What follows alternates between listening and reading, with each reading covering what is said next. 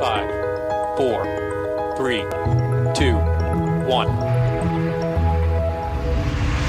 off of the Falcon 9.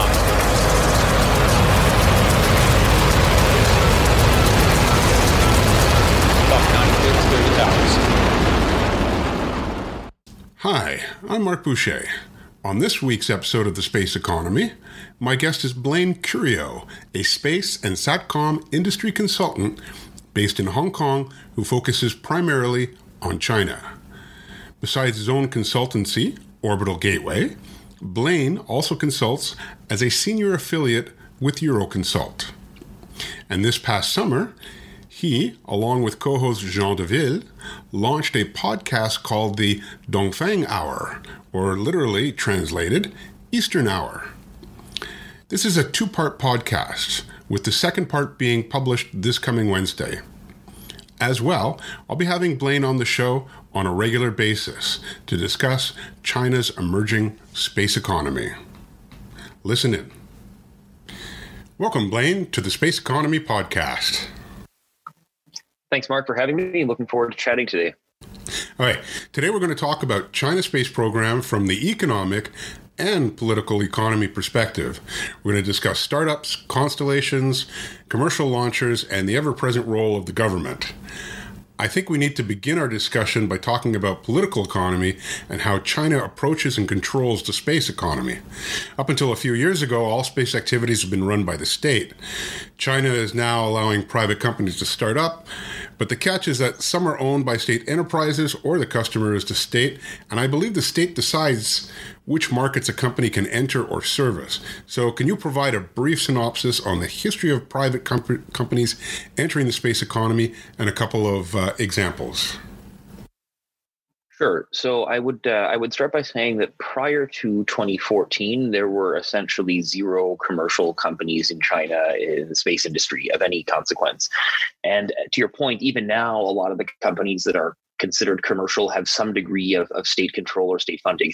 But initially, up until 2014, there was none. So basically, the entire space industry up until that point was CASC, CASC, which is the China Aerospace Science Technology Corporation, or CASIC, which is the sort of sister company of CASC that is more focused in missiles, but also has some space expertise, and then a handful of other state institutions.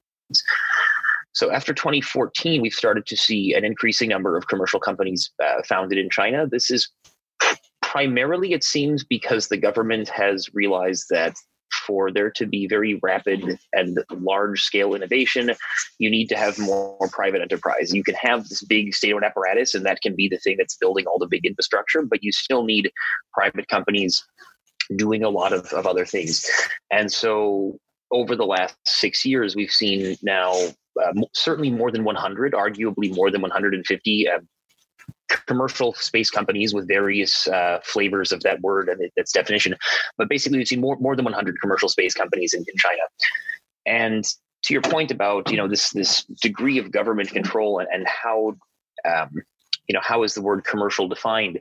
I think, you know, commercial companies in general, they would be primarily focused on making money and on making a commercial return to their shareholders. Whereas a company like CASC, while making money would be part of their mandate, they would also have a lot more diverse mandate. Like, for example, they would be focused on creating jobs or on building up the nation's space program or building up the nation's industrial base, these kind of things. So if we then consider that these commercial companies, they tend to be relatively smaller, they tend to be more focused on making money, they tend to be more nimble and they have a little bit more freedom than the traditional space companies to do certain things. And I have a couple of examples of that I'll get to in a moment. But yeah, so basically we had the situation where in 2014, China started to allow more commercial companies, and there have now been this big explosion in number of commercial companies. And they're doing a lot of different things in the space industry value chain while still remaining relatively small compared to, say, the traditional state space companies. And that's a noteworthy difference that I can also talk about later. But just so one interesting example, I think, of the, you know, how is a commercial company different, let's say, from a traditional space company? So arguably China's leading commercial launch company is called ExSpace, and ExSpace is a fully owned subsidiary of CASIC. So it is pretty much a state-owned company, but it is considered commercial insofar as it is meant to make money and it has some increased degree of freedom to do things. And so earlier this year, ExSpace had this live online sort of an April Fool's Day auction of a rocket, but it wasn't actually an April Fool's Day auction. Like, it was a real auction. They actually auctioned the rocket. And they did this in a way that was very public and very kind of goofy and very slapstick, but it was hugely, hugely popular. 500 million people watched this video online of them doing this rocket auction. They sold the rocket for $5 million. And a state-owned, a purely state-owned, a traditional space industry company could never have done that. It would have been, it's just impossible to imagine them doing this big online slapstick comedy thing. And so you have these private commercial companies that have kind of the best of both worlds insofar as they sometimes can have support from the state or from SOEs or from local government, but then they also have the freedom to do different things. So I think overall that's sort of the landscape at the moment between these sort of relatively small number of very large commercial traditional companies and then a much larger number of smaller commercial companies. And these smaller commercial companies tend to be nimbler and a little bit more innovative in certain specific niche areas. And they are tending to be a little bit more creative in the way that they're able to do things. And so I think this is, and again, to my initial point, I think this is seen as kind of a mutually reinforcing thing whereby you have these large state-owned companies that need more innovation and that need more kind of nimble activity, and that is coming from these commercial companies. And then you have these fledgling commercial startups that need support from the state and from these large space companies. And so you have this kind of potentially a virtuous cycle starting to form here, where you're getting a real ecosystem that's helping, there's two sides helping each other out. So it's an interesting dynamic for sure. Now, so the primary reason was to get new ideas, innovation, to get the, I suppose, the Chinese equivalent of Jeff Bezos, Elon Musk, to take those ideas and to build them out, but in a privately controlled way in China. So it's not quite the same as a startup in let's say US or Canada or Europe, in that in those areas startups basically have the freedom to do just about anything within the regulations, but they aren't as tied to the government per se as they are in China. Now, so you're telling me there's about 150 startups that have grown in the ecosystem in China right now. Where are the hubs located for these startups? Is it across the country, or is it in very specific places? Like, I know Wuhan is one of those places, but where else? So definitely the biggest city for space industry activity in China remains Beijing, because that's where all the state-owned enterprises tend to have their headquarters, and that's just it's the sort of big political and state-owned enterprise city. But yes, other than Beijing, you're starting to get probably, let's say, 5 or 6 sort of second-tier space industry hubs that are starting to develop. So you mentioned Wuhan, which is probably the second or third largest space hub after Beijing. You have cities like Xi'an in the northwest that are starting to get more space industry startups. Then you have Harbin in the northeast, Shanghai as well. And then some cities that have rather less space industry background. So, for example, like Chengdu in the southwest. And this is where I think it's an important distinction. So, for example, if we compare Harbin or Xi'an with Chengdu, so all three of these cities are kind of second-tier space cities, but Harbin and Xi'an both have very large space universities. So Harbin has the Harbin Institute of Technology. It's like the best, one of the best aerospace universities in China. And Xi'an has the Northwest Polytechnic University. And so these two universities have both been in these cities for a long time, gives them a lot of kind of foundation of a space industry. Now, Chengdu is much more focused on kind of electrical engineering and not so much space stuff, but still stuff that is needed in space. And so you have, there's a company called CETC, the China Electronics and Technology Corporation. And they are headquartered in Beijing, but they have a lot of activity in Chengdu in particular for things like satellite ground networks. And so again, this is where you have a city that has an industrial base that is primarily it's more geared towards, you know, electrical engineering, and this, which is not a space, it's not purely space, but it is certainly a major component of the space ecosystem. And so we're seeing these sort of these second tier cities that may not have the kind of whole ecosystem, but that they can specialize in some part of it. And when you have a city of 20 million people in a province of like 80 or 90 million people that can specialize in some part of the value chain, you can get a lot of companies in that part of the value chain. So yeah, to your question, certainly still Beijing is the biggest city, but we are seeing a lot of kind of second tier space clusters. And I guess the last point I would mention is that separate then to that second tier, we're seeing even kind of a third tier of cities that you could reasonably argue don't have a whole lot of business trying to develop a space economy just because it's like the 75th largest city in China, let's just say, but that are trying to attract space companies. And this tends to be a bit more opportunistic, I guess, but you've seen, you know, you see some like fourth or fifth tier city in some not so developed province say, we want to have our own rocket launch company because rocket launch is cool. And so they have a rocket launch, they you know, help fund a rocket launch company, they give them some free land, whatever else. And this is, I don't know if every city needs their own rocket company, but it's a pretty, one could make a pretty good argument that they don't. And so I think when you look at these kind of three types of cities in China, you have Beijing, you have the second tier, which is I think quite sustainable because you're in these clusters, and the third tier where you just have these kind of odds and sods of just sort of, the city over here that wants a rocket company. So I think those are the three types probably. Now, I'm just curious, and we'll do a quick answer on this one. What about Hainan because of the new launch facility there? In Florida, you know, you have the Space Coast and, you know, Kennedy Space Center, Cape Canaveral. And you had a whole ecosystem that grew up there. And now there's a much larger, or I shouldn't say much larger, but now there's also a startup commercial ecosystem there as well. Would we see something like that in Hainan because of the new launch facility there, or that's just not the way things happen in China? I'll try to keep this quick, but there's a lot to unpack with Hainan. That's a great question. So Hainan, there's a couple of interesting elements of this island. So, well, first of all, it's an island, and in the Chinese context, that can be important, I think, because I and this is a little bit speculative, but my feeling is that if there is an area where the government of China is going to experiment with certain policies or with certain things, especially things related to sensitive or high-tech industries, Hainan could be a logical place to do it because it is relatively isolated. It's an island, so that helps. Your point about the launch site is important. There's also a Chinese Academy of Sciences Earth observation TTNC site at the southern part of the island at Sanya.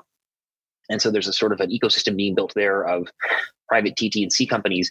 And then the other interesting thing about Hainan is that they recently they are a free trade zone, which allows you to, if you want to have a wholly foreign owned enterprise, WFOE, you can have that in Hainan in specific industries. You can also benefit from having, I believe, like reduced or minimal taxes on value add, this kind of thing. So you could imagine as a foreign space company, if you wanted to actually set up operations in China, for like manufacturing or some more substantive thing, there would be some significant tax incentives on Hainan.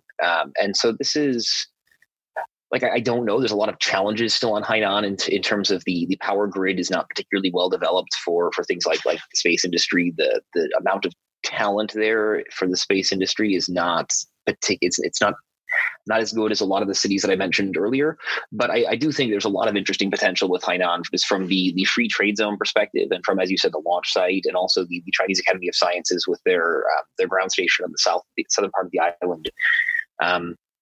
So I think it's definitely a place to watch moving forward for sure.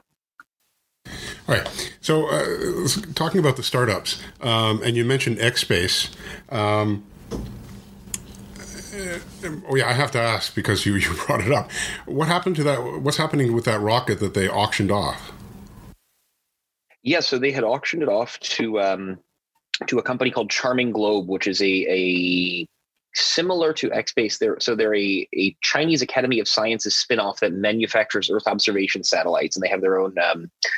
They have their own constellation, and they're another one where it's they do some pretty cool stuff. They have like one of their EO satellites that takes live video, and they had an instance where maybe a year and a half ago they got a live video from space of a rocket of like OneSpace, the Chinese launch company, launching their first rocket, or possibly iSpace. Might have been iSpace. But anyway, so there was this really cool video of like from several hundred kilometers up, you could just see this rocket being launched, and it was really pretty cool. It went quite viral. So yeah, that rocket that they auctioned off, ExSpace, it was used by Charming Globe for one of their satellites. Okay, good. We had to close that loop because you mentioned the contest, and it was like, okay, what happened to it? All right. So now in terms of startups, like you said, it's been since 2014 that the ecosystem's grown from there. What about investments? Where are the investments coming from? And also, have any of these companies gone public? Sure. So there's been a lot of investment since 2014, and I work often with Euroconsult. We manage a database of Chinese new space investment, and so we have the pretty much up-to-date figures. And as of earlier this month, the low end of our estimate since 2014 was about 15.5 billion yuan being invested into the space industry. So about $2.5 billion US dollars since 2014. And at the high end, it's about 18 billion yuan. So about almost 3 billion US dollars.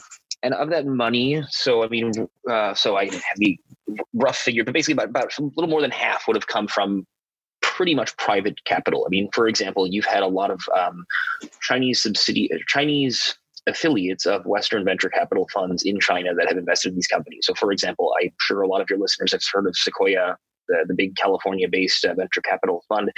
Their Chinese Sequoia China fund has invested in several new space companies in China. We've also seen Matrix Partners, which I believe is also a U.S.-based fund. Their Chinese affiliate has invested in several. We've seen several large Chinese, like non-space, non-VC, but still very private funding sources. So like big real estate developers, for example, have gotten into this industry a little bit, I guess, as a way of diversifying. So we've seen a lot of private money coming from both big and small private sources, primarily kind of venture capitalists and other such funds.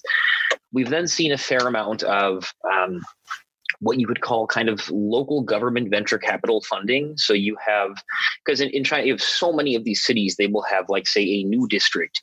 And so the city has, the downtown is the new district, and that new district will have some certain technologies that they are meant to be developing. And then the new district will also be given some money for like a sort of development fund. And so then they will take that development fund and they will give it to, companies in specific industries that are related to that new district. And so, for example, in Wuhan, they have the Yangtze River Development Fund, which is some several billion dollars of funding that they're giving to space companies, among other industries. And then finally, you have you have private money, you have the kind of provincial development fund money, and then you have the sort of central government, like either the big universities, so like Tsinghua University, for example, has a big fund, and they use that fund to invest in a lot of space companies, or like the Beihang University in Beijing, which is the big sort of aerospace university. They invest into a lot of these companies. You've also seen my aforementioned Harbin Institute of Technology. They have a fund that invests primarily in like robotic type companies. So there's a lot of these, the universities have a lot of money, and so they're putting a lot of money into these companies.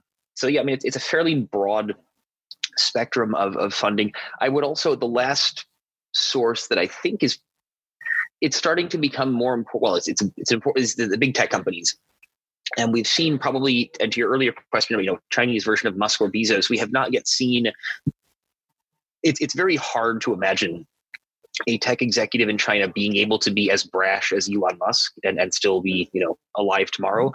But we have started to see an increasing number of big tech companies put some money into Chinese space startups, either through direct investment or through things like, commercial partnerships. So for example, Huawei and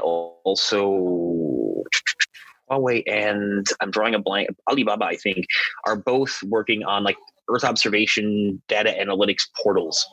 So they're maybe not investing in the companies, but they're building out this infrastructure to try to get the Earth observation data to be more usable. So we're seeing a lot of these different sources of funding and different involvement from these different entities. Okay.